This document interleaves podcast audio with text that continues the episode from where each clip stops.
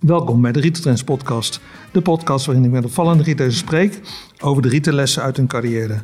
Abonneer je nu op deze podcastserie en luister naar de vele retaillessen van opvallende retailers. Kijk voor meer informatie op retailtrends.nl.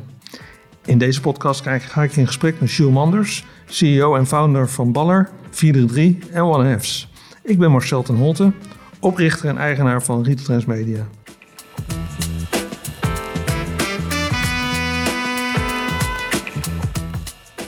Jules, leuk dat ik jou uh, binnen een week uh, voor de tweede keer ontmoet. Want vorige week uh, stond je nog op het podium in, bij ons event Fans Love Brands. Was je de eindspreker. En ik was gaaf om jou nou hier voor de microfoon te hebben... om jouw retaillessen en brandlessen met jou door te nemen. Ja, super. Ik ben benieuwd wat we volgende week gaan doen. ja. ja, nou laten we starten bij, bij het begin. en dat is jouw studie. Je hebt MBA gedaan eh, in Rotterdam de Erasmus. Ja, bedrijfskunde gestudeerd. Fanatieke student? Of, uh... Ja, omschrijf fanatiek. Nee, ik, ik was wel uh, nou ja, fanatieke student en uh, eigenlijk alle aspecten van de studententijd. Ik, ik sportte veel, was sociaal actief, studentenvereniging. En uh, ook op de universiteit. En uh, ik denk dat ik dit uh, een prima tijd heb gedaan. Je was een serieus student, dat wel? Nou, vooral op het laatst. Ik moet eerlijk zeggen, in het begin, ik, ik, ik vind st studietijd... Ik, ik, was niet zo geïnspireerd door alles wat ik, alles wat ik meekreeg. Nee. En ik moet eerlijk zeggen, het kwartje viel eigenlijk pas echt op het laatst... dat ik echt, echt klaar wilde zijn ermee. Ook omdat ik echt zin had in het bedrijfsleven. Wat voor beeld had jij van het bedrijfsleven? Wat zou je willen toen jij de student was? Um, nou, ik wilde eigenlijk eerst medicijnen studeren. Dus het was eerst ook maar een soort van, nou, dan ga ik maar een brede studie uh, doen. Uh, want dan kan ik tenminste daarna nog alle kanten op. En ik had wel altijd dat ik het leuk vond om over nieuwe concepten en zo al na te denken. Dat heb ik eigenlijk altijd wel gehad. En ik, ik had het idee van, hey, met bedrijfskunde is, is een brede bedrijfseconomische studie. En dan kan ik daarna nog altijd wel zien wat ik ga doen. Ja. dat is een beetje misschien ook wat typisch is voor de jeugd, dat je echt heel goed weten op, hè, op je 18, 19, 20ste wat je wil, is, is, is toch ook lastig. Ja. Had je toen een beeld van, joh, ik ga bij de grote concerns werken? Of had je zoiets van, ik wil eigenlijk wel mijn eigen token gaan starten? Um, nee, ik had daar niet zo'n duidelijk beeld bij. Nee. Nee. Nou, na je studie start je bij uh, KPN Mobile, dus meteen een grote reus. Ja, ja, en ik moet zeggen, daar ben ik wel heel blij mee achteraf. Ik... Um, uh, ik heb uh, reputatieonderzoek en, en ook mijn scriptie daarom in uh, geschreven bij KPN. Oké, okay. je zat er al? Op het hoofdkantoor, ja. Dus ik heb daar dus mijn scriptie, stage-scriptie gedaan. En het leuke ervan was om dan eigenlijk op echt... De, ik zat op corporate communicatie, dat zit echt direct tegen de raad van bestuur aan. Dus heel leuk om dat ook van dichtbij mee te maken. Um, maar achteraf, ik ben daarna bij KPN Mobile aan de slag gegaan. Um, wat ik leuk vind, omdat KPN toen ook al zo'n 100 jaar bestond...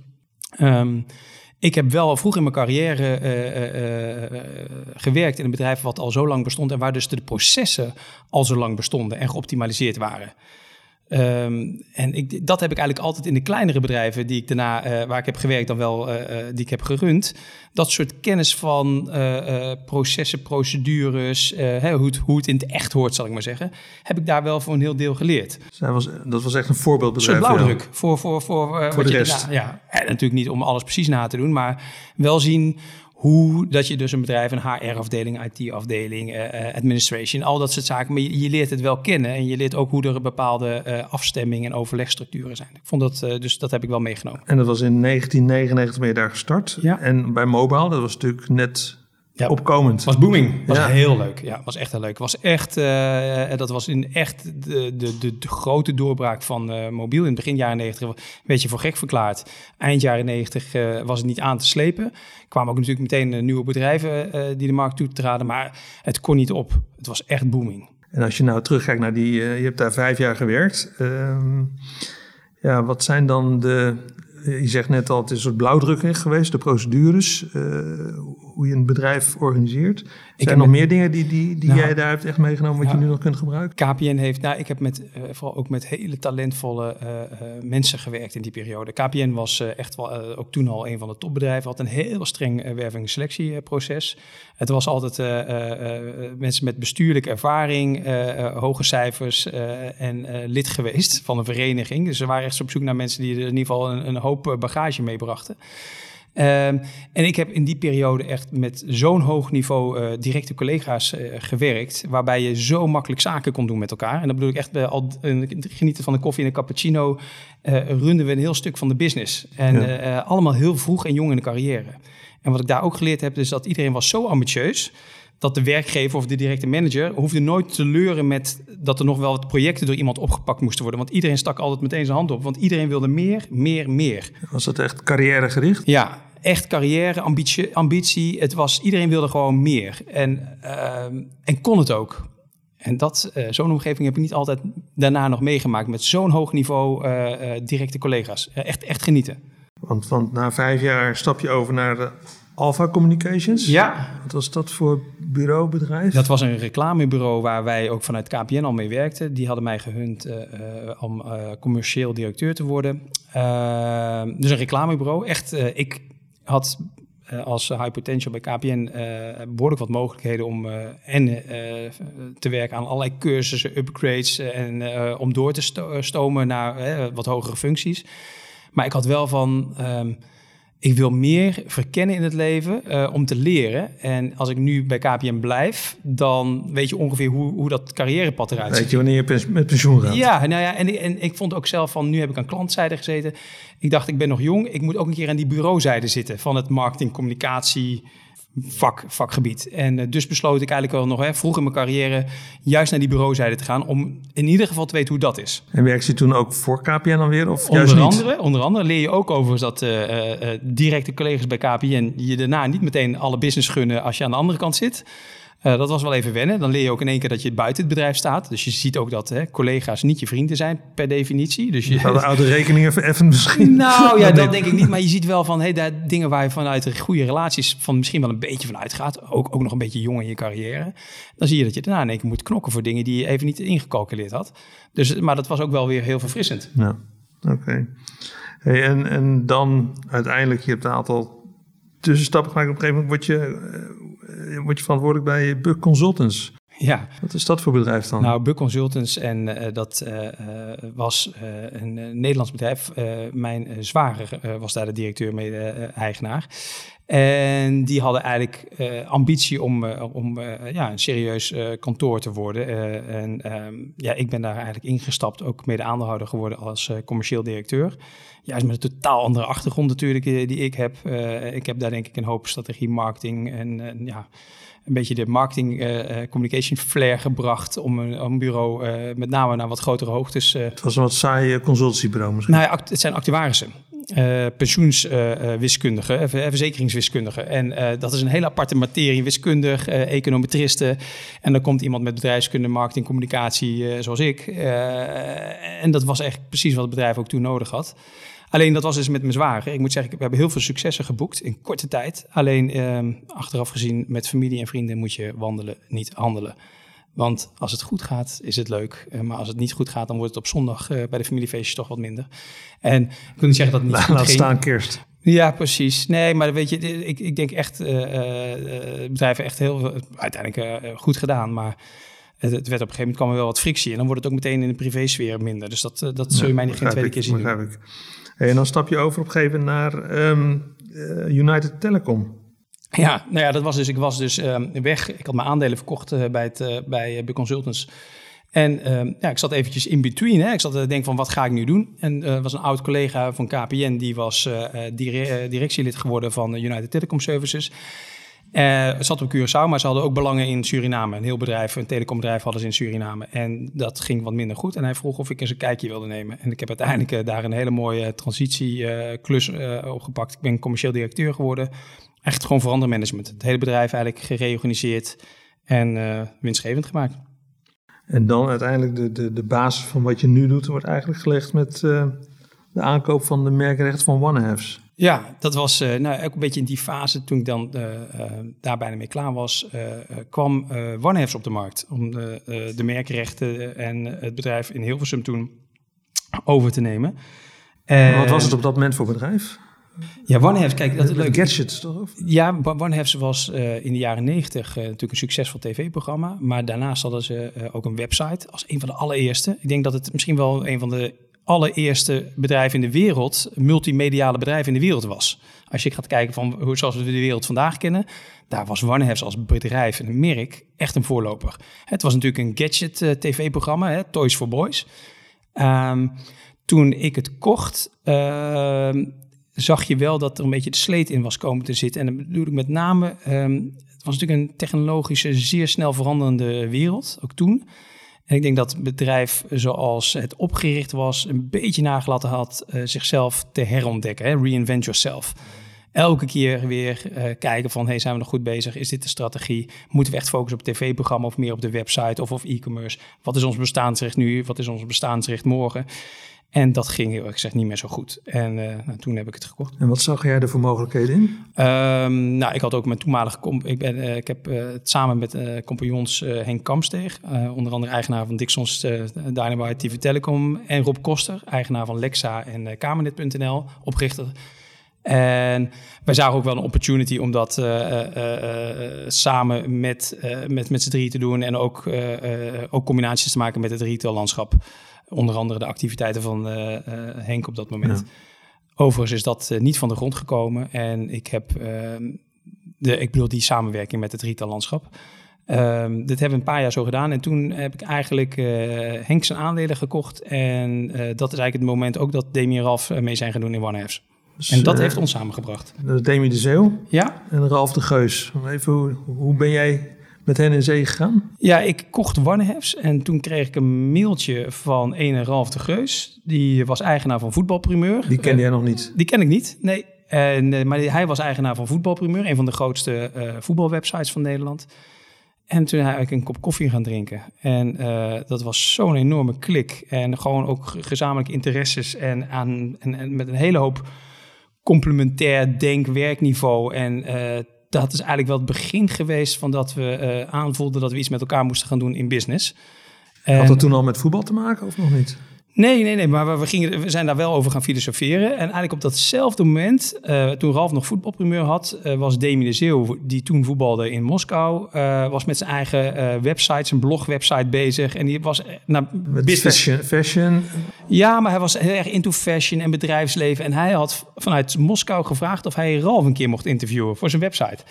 En dat was heel apart. Hè? Een voetballer die dus een, een, een, manager uh, uh, wil interviewen. Wel een bijzondere situatie. Ja. Heel bijzonder, heel interessant. En toen heeft Demi ook wel uh, verteld dat hij met veel meer ideeën ook rondliep. En dat is volgens mij ook toen voor Ralf de aanleiding geweest. Dat zei, joh, moet, we moeten even een keer met z'n drieën gaan zitten. En dat hebben we gedaan de eerste volgende keer dat Demi in Amsterdam was.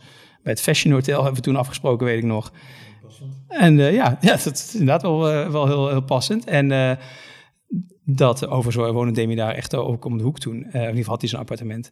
En uh, ja, dat, is, uh, dat was zo'n klik met energie en, en, en, en zoveel plannen die meteen voortkwamen. En ja, van het een kwam eigenlijk direct het ander. En denk ik nog een jaar later of zo, in 2013, hebben wij Jurami opgericht. Ja, Jurami staat voor jullie voornamen? J-U is Jules, eh, R-A is uh, Ralf en uh, Mi is de laatste twee letters van Demi. Dus het is Jurami. En, en, de eerste activiteit die jullie deden? Ballen. We hebben we opgericht, de merkrechten, merken dingen hebben we opgericht. ook in twee, meteen eigenlijk in 2013. En echt gelanceerd zijn we dat pas in eind 2013. Maar het was natuurlijk, Warnehefs hadden we natuurlijk, uh, eigenlijk brachten we daar Warnehefs uh, Zij samen. Zij meedoen met Warnehefs? Ja, het was meedoen met Warnehefs en het was uh, oprichten van Baller. Dat is eigenlijk allemaal in 2013. En met een scope ook om een voetbalcommunity het op te richten. Toen spraken we nog over voetballer.com. Maar vandaag de dag noemen we dat 4-3. Maar het is wel grappig, we zaten wel al het, het werk en, en company uh, gedachtegoed wat we toen hadden, is nog steeds zoals je het vandaag uh, hier ziet. En dat baller, de naam, komt voort uit een verbastering van baller, voetballer. voetballer. Een voetballer, ja. En, uh, en ik weet nog heel goed, want we hadden het concept voor het fashion lifestyle brand baller, hadden we eigenlijk al van, hè, zodra een voetballer van het veld afstapt, dan is eigenlijk, dat is zijn lifestyle. En ik zei net ook al van, we zaten ook over voetballer platform na te denken. En dat hadden we al geschreven als voetballer en dan B-A-L-R. Dus dat hadden we al. En in één keer weet ik, ik weet eigenlijk niet eens meer of het Ralf Deem was. Iemand zag van, hey, de URL baller.com is, is te koop. En die hebben we eigenlijk meteen gekocht. En want en we zagen ook dat de merkrechten nog niet uh, geclaimd waren. En toen viel eigenlijk dat hele concept van ballen viel op zijn plek met eigenlijk de mogelijkheden die we hadden voor het registreren van het merk en de URL. En de 4 heeft te maken met de opstelling, neem ik aan. Ja, dat is uh, ja, de, de, de, de Dutch system. Ja, helder. Um, ja, en dan stappen nog twee voetballers in. Ja, nou ja, goed, dan heb je dus een bedrijf opgericht. Nou, dat, dat kost niet zoveel, dat kun je allemaal nog wel doen. Um, maar als je dus plannen hebt om een uh, fashion lifestyle brand, uh, wat echt helemaal gericht is op die levensstijl, de lifestyle van de voetballen. Dus zaten we wel te denken van, ja, nou kun je allemaal wel diep gaan investeren, maar we kunnen ook vragen van een aantal mensen meedoen, die ook nog eens het hele uh, verhaal versterken. De plug-in power. Um, en Demi goed bevriend met El Giro en met Gregory. El Giro Elia, ja, Gregory van der Wiel. Gregory van der Wiel. En die uh, uh, hebben ook in uh, ruil voor wat inleg, waardoor ook wat werk, extra werkkapitaal hadden, zijn zij mede aandeelhouder geworden. En ja, hoe start je dan? Hè? Want je, je komt geen van allen echt uit de mode. Je hebt een voetballer, je hebt een zakenman, je hebt een marketeer, je hebt, je hebt alles. En dan ga je een fashionmerk opbouwen. Ja, ja dat is Waar begin je? Dat is inderdaad het. Hè. Het, het, het, het begin is natuurlijk uh, is misschien wel het moeilijkste, maar bij ons viel het eigenlijk allemaal zo op zijn plek. Van ook het, uh, en we waren echt dag in dag uit met elkaar uh, op de mail toen. Niet op de WhatsApp in die tijd, maar iedere keer met, met ideeën, logo's, concepten, fotootjes, dingetjes bezig. En dat ging echt vanzelf. En we waren eigenlijk al heel snel uit dat we met t-shirts zouden starten en een tas en een cap. En met een paar producten maar, maar dat ging echt vanzelf. En Demi was al jarenlang bezig, ook al dingen verzamelen en wat hij wilde. Dus ik denk dat dat ook, als ik zo terugdenk, van dat dat uh, heel belangrijk uh, aanjager daarvan is geweest. En dan praat je in jaar 2014 een beetje. 2013, twee, ja, eind 2013 hebben we het dan over. En um, ja, en dan Ralf die uh, echt uh, met een heel netwerk van, van drukkerij, kleding, leveranciers tot aan weet ik veel. En eigenlijk kon ons hele netwerk bij elkaar. En uh, ja, dan uh, continu discussiëren over, over uh, look and feel, lancering, prijszetting, website bouwen. Eigenlijk alles hebben we in die fase heel snel uit de grond gestampt. En hoe groter het logo op het shirt, hoe beter. En nou ja, we hebben in het begin helemaal geen ballen gecommuniceerd. ballen was een, alleen maar het label aan de, aan de binnenkant. En aan de buitenkant zijn we begonnen met voetbalnamen. Dus Beckham en dan de laatste twee cijfers van zijn geboortejaar. En dan Maradona met de, de, de 6-0 achterop. En het grappige was omdat we dachten van ja, als we David Beckham gaan doen, krijgen we misschien gedoe met merkrechten. Maar als we gewoon Beckham en dan uh, de laatste twee uh, getallen van zijn geboortejaar groot achterop. Dus dat, die, dat werden echt de voetballershirts. Um, dat, dat, echt... dat, leverde geen probleem op? Nee, dat leverde geen probleem op. Ik had wel een potje gereserveerd. Ik zei, jongens, we moeten oppassen. Want het kan zomaar zijn dat er eens een keer een rechtszaak komt. Want iedere voetbal heeft natuurlijk zijn eigen contract weer. En ik grappig, die shirts waren meteen heel populair. Alleen uh, we kregen inderdaad wel na een, uh, na een goed jaar kregen we inderdaad wel in één keer allemaal brieven op de, op de deurmat over dat we dat echt niet meer mochten doen van Adidas en Nike en dat soort bedrijven. En toen hebben we eigenlijk in één weekend al die shirts uitverkocht. En toen waren onze shirts echt uitverkocht in één keer, heel magazijn leeg. En toen, hebben toen moesten we eigenlijk nooit gedwongen ballen al versneld groot gaan brengen. En we hadden daar een gedachte over, dat gaan we langzaam doen in de jaren daarna.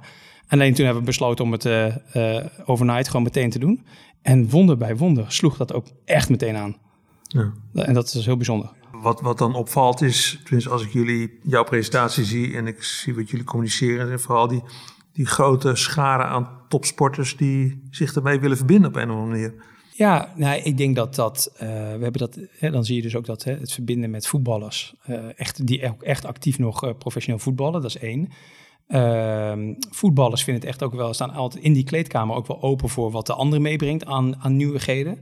En zo zijn we eigenlijk ook gaan seeden in het begin. Uh, en als iets dan nieuw is, zo een nieuwe ontdekking, uh, dan uh, zijn die voetballers ook wel geneigd, wat overigens in fashionable colors, zwart-wit in het begin, navy en, en grey.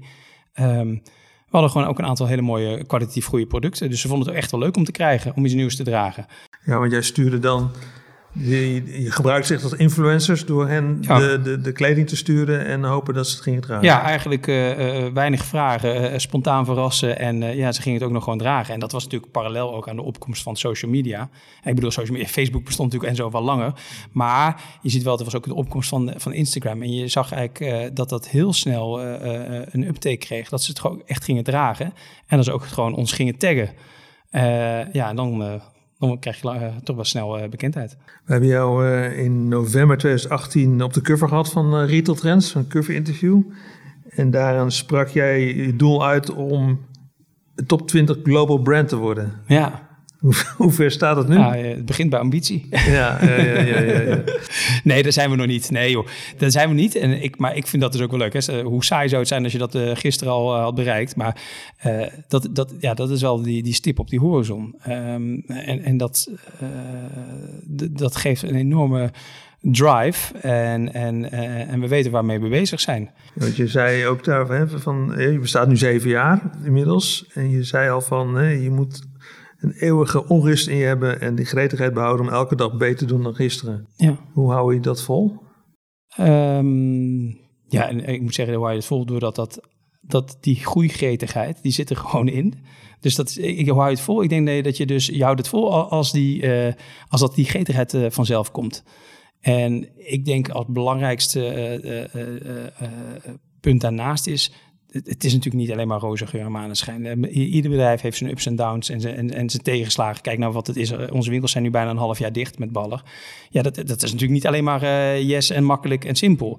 Ik denk dat voor mij, als ik kijk vanuit mijn, mijn CEO-functie en, en, en mijn, mijn carrière, is dat je problemen moet aanpakken. En um, als er al problemen zijn of fricties, moet je ze gewoon bespreken. Moet je zo mans genoeg zijn om ze te bespreken. En als je die capaciteiten hebt om ook gewoon dat gesprek aan te durven gaan. Het is niet, nieuw, goed nieuws brengen is makkelijk. Maar of als je dus ook over slecht nieuws kunt praten of, of over fricties kunt praten. Ja, dan uh, is het natuurlijk niet altijd makkelijk. Maar je zult merken dat het dan uh, wel een stuk ontspannender blijft. En dat je ook beter, betere rust kunt pakken. Maar als je dan, dan kijkt naar de afgelopen periode. Wat waren dan op dit, de fricties? Je zegt de, de winkel is natuurlijk dicht. Maar wat, waar loop je meer tegenaan? Nou, nee, kijk, heel simpel. Als je vorig jaar zijn onze winkels natuurlijk ook een paar maanden dicht gemoeten. Dan kom je natuurlijk met werkkapitaal. Uh, je, je moet gaan schuiven. Je moet ook van een aantal mensen afscheid nemen. Want je moet wel uh, meteen uh, in actie komen. Je, je moet ook een aantal... Dus als, als je afscheid neemt van, van mensen, dan krijg je het zelf ook wat drukker. Um, maar die, die boodschap vertellen, dan moet je ook zelf aandurven. Wanneer heb je dat gedaan? Want jullie hebben gereorganiseerd dan? Nou ja, nee, we hebben gewoon. Oh, kijk, eh, dat was echt vorig jaar hebben, uh, uh, zijn we wel meteen een aantal winkels. Moet je natuurlijk gewoon de, de, kortere contracten, et cetera. Dan moet je meteen ingrijpen. Heb je ook echt winkels gesloten? Of, of echt de mensen met de mensen, mensen gestopt? Mensen, mensen. Um, en nou, overigens hebben we wel een winkel in Duitsland zij hebben we gesloten. Maar dat was gewoon vroeg en dat was eigenlijk ook een pilot. Um, maar omdat je dus gewoon op dat moment echt niet weet hoe lang dit gaat duren. Nou moet je kijken, als ik, toen dacht ik niet dat het zo lang ging duren uh, als nu. Uh, dus ik denk, ja, ondernemerschap is ook, uh, ook wel handelen, snel handelen. Wat we ook merkten, want we werken met ons andere bedrijf, Warner gaan we misschien zo nog een stukje over hebben, maar werken met een hele hoop global companies. En dan merk je dat zijn grotere bedrijven en die hadden langer nodig om, om ook weer terug in beweging te komen. Ik denk dat dat het voordeel is als de ondernemers nog echt aan het roer staan, dat je flexibeler bent. Dus je kunt sneller schakelen. Ja, en je weet ook waar je vandaan komt. Dus het is wel je eigen geld wat er allemaal in zit, dus je moet ook wel. Um, maar misschien is dat die, die ondernemersdrive die erin zit, waardoor je ook uh, sneller in beweging komt. En wij zeiden al heel snel tegen elkaar, Tuurlijk moet je een aantal dingen fixen, financieel gezien. En uh, moet je zorgen dat, dat je de boel op orde hebt. En dat je dus ook je, uh, iedereen elke maand netjes kunt blijven betalen. maar we hebben ook heel snel gezegd, maakt niet uit wat er nu gebeurt. Wij gaan innoveren door die crisis heen. Hè? Never waste a good crisis. En daar straks sneller uit die crisis, hè, uit die periode weer omhoog schieten. En daar zijn we echt mee bezig geweest. Non-stop. Als je nou kijkt naar de doelgroep. Um je kerndoelgroep voetballers of jongeren, ja. jongens met ambitie. Ja. Die willen zich meten aan de lifestyle van de topvoetballers.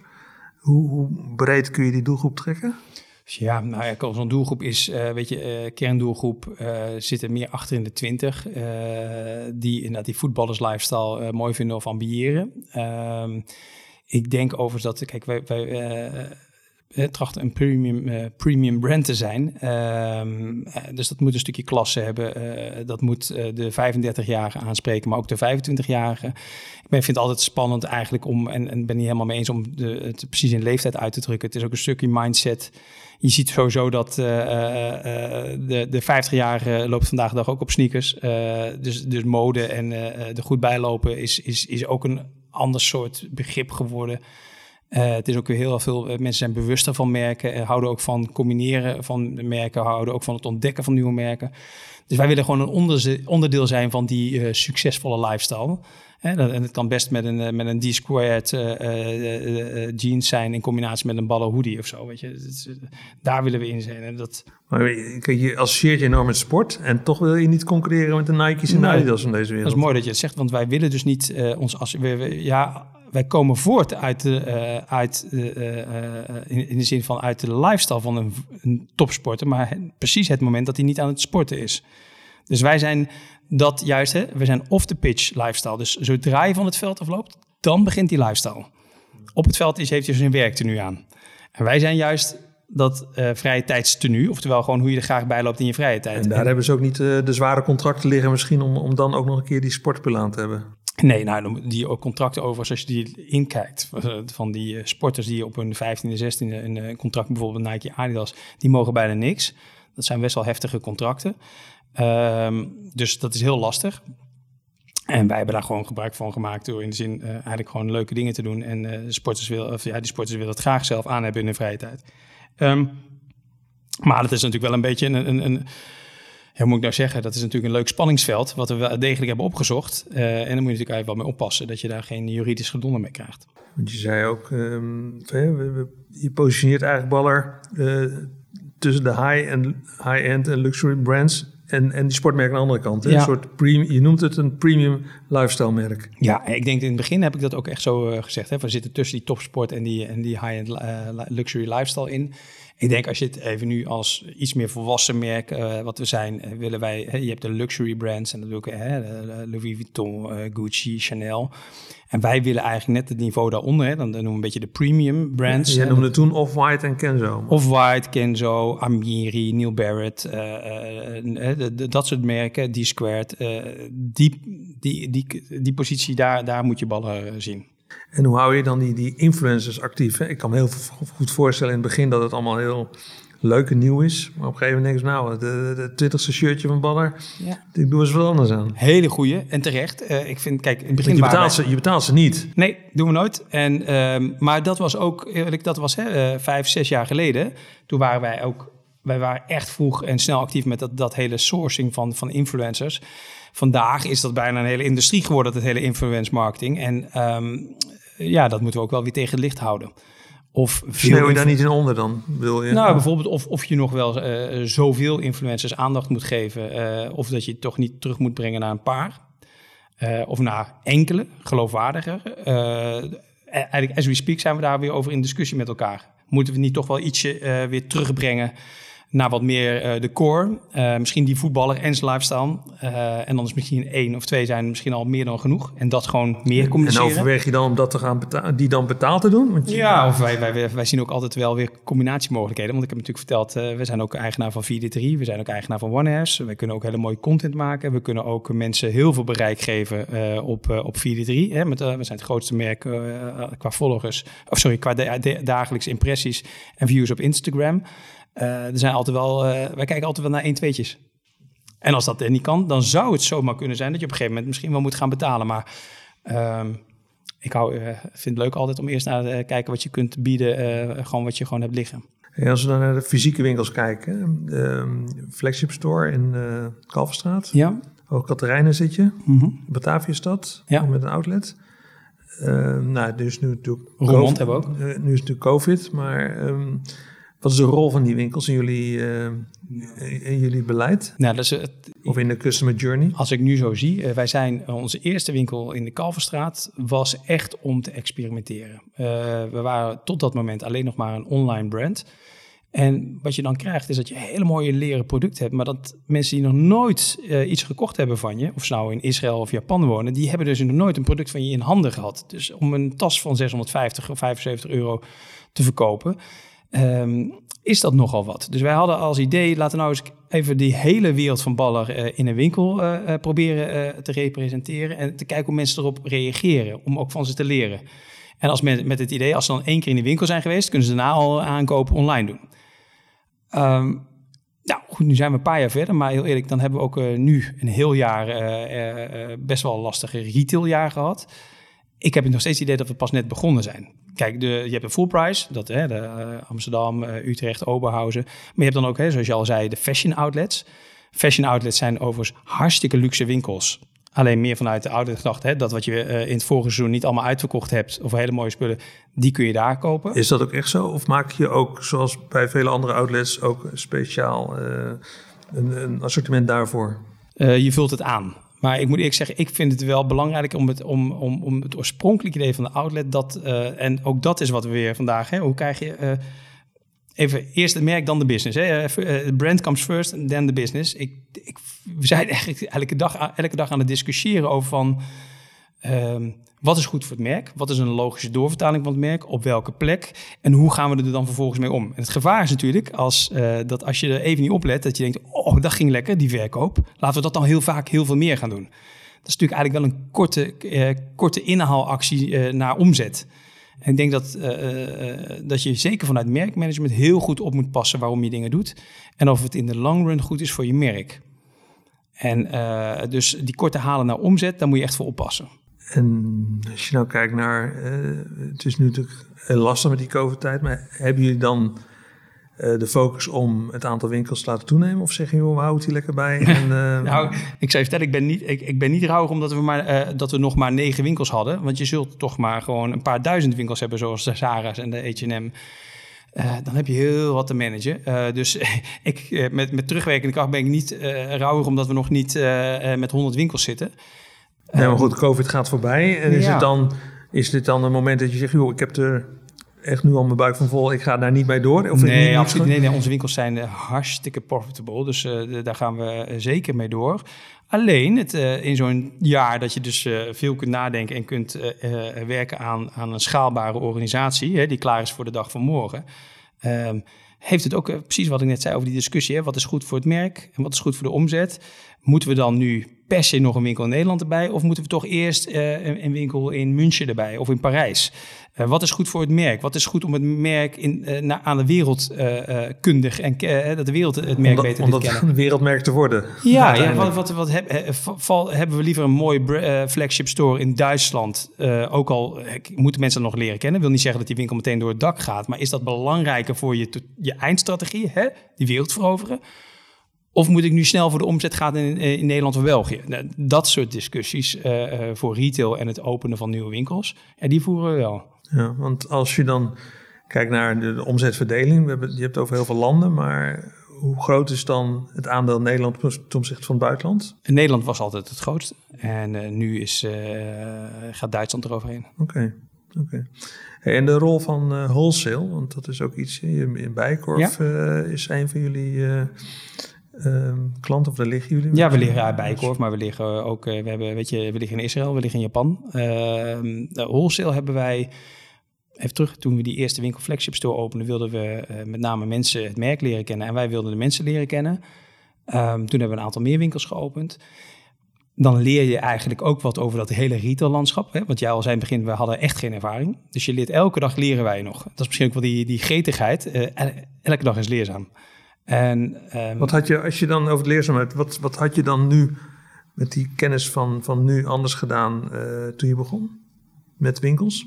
Mm, nou, nee, niet zo heel veel denk ik. Want het is, het is een logisch proces. Eerst moet je een stukje bewijzen. Uh, dan laat je zien hoe je eigen winkel, hoe mooi je dat wel niet kan maken. En hoe, hoe wij uh, die, die, uh, naar retail kijken. Dan interesseer je op een gegeven moment ook andere bedrijven, merken, om te zeggen: hey, ik, wil wel, ik zou best wel willen wederverkopen, reselling, hè, de, de wholesale. Dus ik vind het ook wel, een, het, is, is, is, een soort journey. Um, en nu, waar we wholesale zijn ingegaan, is dat je ziet dus van, ja, echt, natuurlijk, online wordt steeds groter. Maar er zijn ontzettend veel mensen die gewoon spontane aankopen in de winkelstraat nog steeds doen. En als je een onbekend merk bent, is dat natuurlijk nog steeds dat mensen eh, dat je ook moet hebben van die spontane aankopen. Kijk, een Nike, als je eenmaal weet dat je maar 42 Nike shoes hebt, ja, dan kun je ze allemaal online bestellen. Uh, want je weet gewoon dat altijd dezelfde maatheid zit. Wij moeten de wereld nog veroveren. En dan is uh, eigen winkels, maar zeker ook gerenommeerde premium brandstores uh, is ook een hele goede manier om uh, de wereld uh, te veroveren. En hoe breed gaat dan je assortiment? Toen Nike leverde de schoenen, de, de shirts, de, de ja, we, we alles. Ja, we hebben, we hebben, we hebben, we- ik denk eigenlijk, eh, je, je kunt een ballenwinkel inlopen en je hoeft, eh, je hoeft nergens meer naartoe, eh, want dan ben je aangekleed. Ja, Dus, eh, het, is, het is underwear tot, eh, tot Ja. sokken en schoenen, dus we hebben alles. En dat is nu vooral mannen, maar je hebt ook een vrouwenlijn. Ja, we hebben een beperkt assortiment eh, voor dames eh, en ook eh, kids, maar die zijn echt eh, kleiner, veel kleiner in collectie dan de mannen. Dus we zijn een mannenmerk met een aantal, met een kleinere collectie voor eh, dames en kids. Ehm, en waarom heb je dat wel gedaan? Ehm, wij zijn echt ook een lifestyle brand. Hè? We, zijn niet, we zijn niet zozeer. Het is ja, natuurlijk. Het tastbare stuk is misschien wel apparel maar, eh, en footwear. Maar we zijn een lifestyle brand. Dus het is ook, met, het, is ook het logo. Het is het eh, statement. ehm, en daar horen ook eh, dames en kids bij. Hey, Een paar jaar geleden gaf jij, eh, riep jij in ieder geval als om de omzetdoelstelling 100 miljoen in 2022. We zitten nu in 2021. Ah, dan hebben we nog Hoeveel een jaar. ben je? Hebben we nog een jaar. ja, waar sta hebben we nog een jaar als groep. En ehm, ik denk als COVID niet geweest was, dan hadden we als groep volgend jaar dat eh, gehaald. Eh, nu kan ik het nog niet zeggen.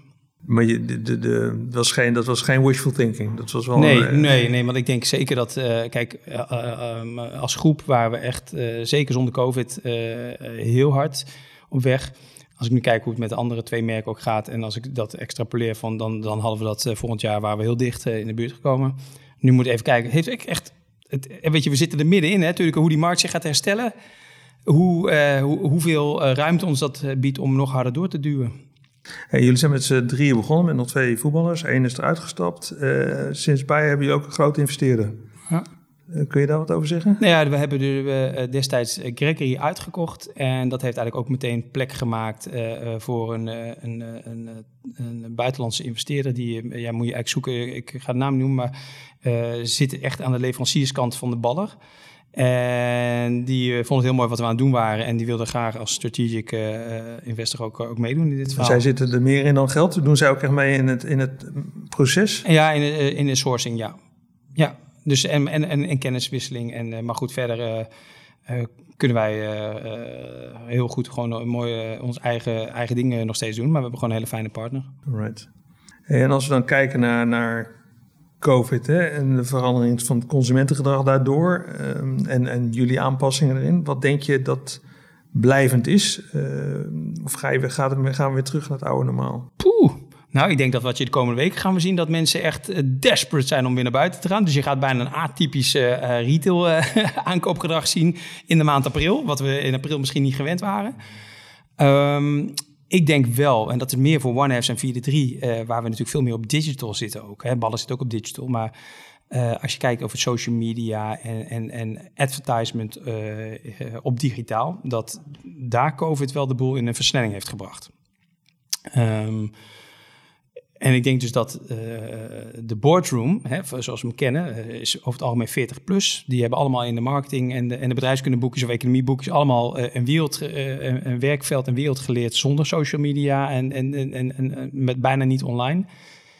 Ehm, daar is tijd voor nodig om echt die jump te maken. En je merkt, je zag natuurlijk elk jaar dat wel een beetje meer gaan, maar ik denk dat we nu echt een, echt een gigantische sprong hebben genomen, waardoor dingen versneld zijn.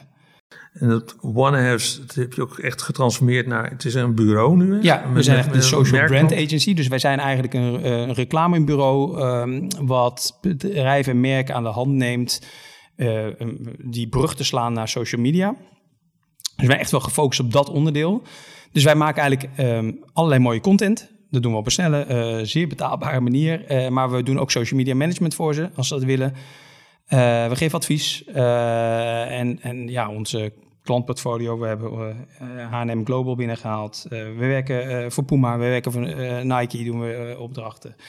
EA, Activision, eh, al dat soort bedrijven passeren de revue. Het zijn collega's uit fashion, eigenlijk fashion en sport.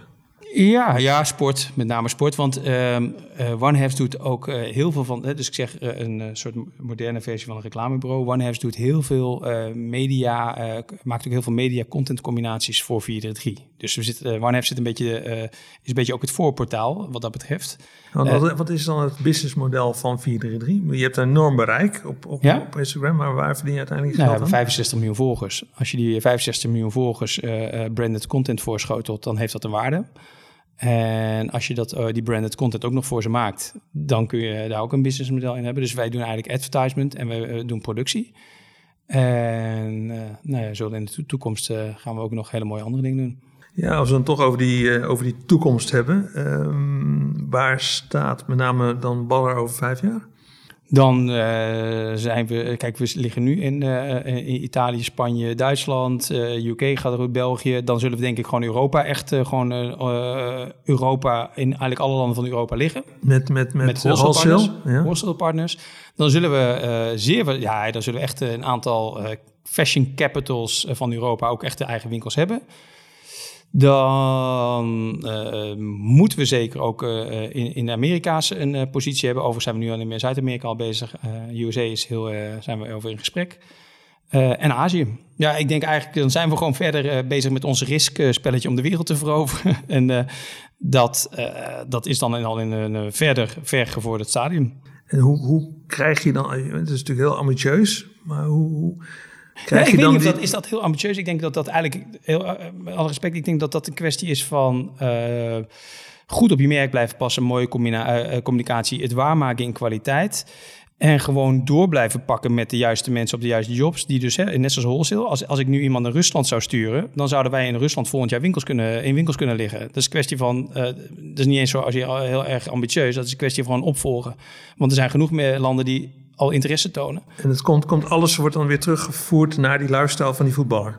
Nou ja, kijk, dat is, ik, ja, kijk, uiteindelijk moet het ook gewoon mooi spul zijn. En als je dan ook nog een stukje sterke communicatie eromheen hebt. En als je dus uh, regelmatig dingen tegen het licht houdt van... hey, zijn we nog herkenbaar over wie we zijn? Gaan we hier niet te hard? Moeten we misschien ietsje minder doen, maar dat juist kwalitatief beter doen? Wat verwacht men van de premium? Weet je, al dat soort dingen die daarbij horen... zijn wij elke dag uh, nu uh, proberen we gewoon streng, maar ook ja, uh, optimistisch naar te kijken. Ik denk dat je gewoon uh, goed op je merk moet letten, uh, de trend volgen, maar ook de transactional, hè, de trend data volgen, maar ook de transactional data vol, goed in de gaten houden. dus eigenlijk je bedrijfsvoering, ik, misschien is het antwoord wel als je je bedrijfsvoering op orde hebt en gewoon door blijft pakken met en investeren in, in, in, in goede mensen, dan denk ik niet dat het te ambitieus is. Um, Kijk, ambitieuzer zegt, ik wil echt gewoon, dan wil ik eigenlijk meteen al die top 10 eh, binnengedrongen zijn eh, qua omzet, qua dit en dat. Nou, dat, dat zal nog niet zijn. Maar je hebt juist afgelopen jaar uh, ja, ingekrompen in een aantal mensen om, om ja. die COVID uh, te overleven. Um, ja, na COVID wil je dan weer gaan groeien. Nou, we zijn ben je alweer, we zijn, winstgevend? We zijn, we zijn ja, maar we zijn nu alweer eigenlijk op het niveau van personeel wat we waren. Hoor. Dus het is... Uh, maar hebben jullie winst gemaakt of gaan jullie winst maken? Nee, Ballen heeft, nee, hebben geen winst gemaakt afgelopen jaar. Maar dat is ook met een COVID-jaar zoals we hebben gehad, uh, maak je dan geen winst. Maar als je dan kijkt naar volgend jaar, als er geen COVID is, ben je dan winstgevend? Ja, ja, ja. ja, ja. En over vijf jaar jijzelf, hoe, hoe, zit jij er dan in? Ben je dan nog steeds uh, ja. ik denk dat, running hier? Ik weet je wat je hier ziet. Ja, nou ja, ja, goed, het is een beetje gekke, nog steeds een gekke situatie waar niet uh, alle bureaus bezet zijn, uh, zacht uitgedrukt. Um, we hebben hier natuurlijk wel een hele mooie wereld gecreëerd, die we zelf hebben gecreëerd, met, met heel veel uh, creatieve, slimme mensen. En ik heb eigenlijk wel het gevoel dat het pas aan het beginnen zijn. Nog, het is echt, er is nog zoveel. Als je nu kijkt met 4 met het EK-opkomst, met, met wie we allemaal samenwerken. Of nu net bijvoorbeeld Just Eat Takeaway wat klant is geworden. Maar er zijn zoveel mooie dingen uh, die we aan het doen zijn. En samenwerking die we aan het aangaan met, met Ballen gaat nu iets moois doen met Swarovski. We zijn met voor het EK uh, zijn we met Justice Takeaway, maar ook met EA Sport. We zijn met de, de Bundesliga gaan we mooie dingen doen. We zijn met de MLS bezig. We zijn zoveel mooie nieuwe dingen die op, op stapel staan. Zijn onze 4-3 en een hele nieuwe app aan het bouwen. Weet je, er zijn zoveel nieuwe dingen die eraan zitten te komen.